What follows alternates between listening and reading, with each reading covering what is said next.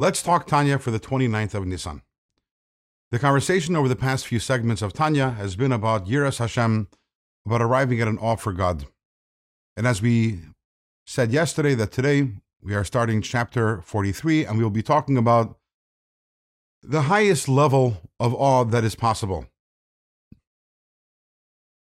This is known in Chassidus as Yirah Ila'ah, or the supernal level of awe. To understand this, the Alter Rebbe introduces us first a Mishnah from Pirkei Avos. The Mishnah says, "Im ein Yira ein Chachma, im ein Chachma ein Yira," which translates as, if there is no awe, there is no wisdom, and if there is no wisdom, there is no awe. Now think about that for a second. That's the ultimate catch-22. You're saying that if there is no awe of God, then one cannot arrive at wisdom. Okay, so then you need to have first awe. But then the Mishnah proceeds to say, if there is no wisdom, there is no awe. So first you need to have wisdom in order to have awe. So where do you start? So the Alter Rebbe explains that we're talking over here about two different levels of yira, two different levels of awe. First, you have to have a lower level of awe, and that allows you to arrive at wisdom. Once you've arrived at wisdom, then we can arrive at the higher level of awe, which we will be talking about today. What is this higher level of awe? So to understand this, let's give an analogy. Sometimes we meet a person, and that person, due to their impressive resume, is an awe-inspiring person. Let's say you were to meet the President of the United States. Regardless of the political party, what you think of the President, that ought to inspire an awe. When you're standing before the President, you're feeling tense, you might be trembling a little, your palms will be sweating a little, you're in awe because you're standing in front of the President of the United States. But what's causing that awe? Think about it for a second. Imagine that you were standing not in front of the President of the United States, but you're standing before the mayor of the city or the village of Hickville in Iowa. Would you feel in awe when you're standing in front of the mayor? The answer is probably not. And if yes, very, very minimal. Why is that? Is that because the President of the United States is essentially a more awe-inspiring figure than the mayor? The answer is no. And by the way, this president, if you're going to meet this president in 5 years from now, after his term has finished, also you won't be feeling the same awe. You'll be feeling some awe. You're in the presence of a former president, but it's not the same. Why isn't it the same? Because it's not the personality of the president that's inspiring the awe. It's the fact that this president, he has the, he can push the button and start a nuclear war. It's the fact that this president over here, the power that he wields, the fact that he is the leader of the free world, the president of one of the biggest countries in the world, the amount of influence that person has, that is what is inspiring the awe. The mayor of Hickville might actually be a more inspiring, more awe-inspiring figure by, in terms of their own personality. But it's not about the personality of the person. It's not about the person at all. It's about the person's accomplishments or achievements. Contrast that, for example, with the awe that you feel when you stand in the presence of a tzaddik. Now, I remember this very clearly, standing in front of the Rebbe. And absolutely, when I stood in front of the Rebbe, I trembled. There was this incredible awe standing in front of the Rebbe. Now, if you've never stood in front of the Rebbe, imagine if today you were to meet with Moshe Rabbeinu.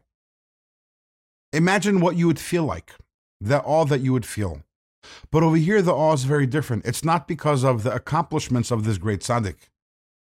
It's not because of their sphere of influence or power.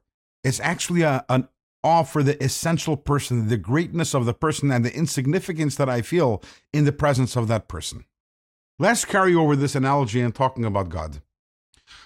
One level of awe of God, and that's actually what we've been discussing in the past chapter, is I look around at the world. I see how incredible God is. He created the heavens. He created the earth. He created everything.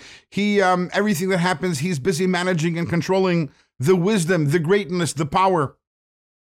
But is that really an awe of the essence of God? Or am I being impressed by his accomplishments, his actions, his creations, his sphere of influence? The Alter Rebbe writes elsewhere, people make the mistake of thinking that God is defined by his creation. To paraphrase what the Alter Rebbe says, if God were to write a resume, creation wouldn't even be on it.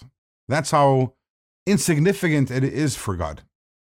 So if all that I have of God is only a result of looking around the world and looking at creation, even if not only looking at this world, even if I'm also contemplating the higher worlds, ultimately I am not capturing God himself.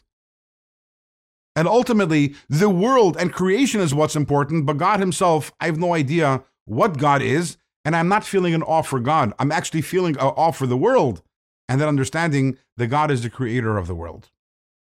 But that is the lower level of awe, and that is a necessary prerequisite in order to lead us to learning Torah and doing mitzvahs. Once I learn Torah and I do mitzvahs, what I'm doing when I'm studying Torah and doing a mitzvah is I'm actually connecting to a level of godliness which is above and beyond the worlds, because after all, the Torah is the source of the worlds. And that gives me the ability to appreciate not God for creation, but God for who he himself is, and feel that incredible awe and insignificance in the face of God himself. That is the higher level of awe. That is Yirah Ila'ah. So again, we start with the lower level of awe, which is looking around at the creation and seeing the greatness of God from that. That leads me to studying Torah, doing mitzvahs, and once I have both of those complete, I have the lower level of awe, and I'm studying Torah and doing mitzvahs, now I'm able to have the higher level of awe, the highest level of awe, which is just God himself, feeling myself in the presence of God and my utter insignificance in God's presence, and therefore the incredible awe that I experience as a result of that. With that, we've concluded the conversation about Yiras Hashem, about awe, and now for the next quite a few chapters, we will be transitioning to talking about love of God and how to attain that positive emotional connection with God.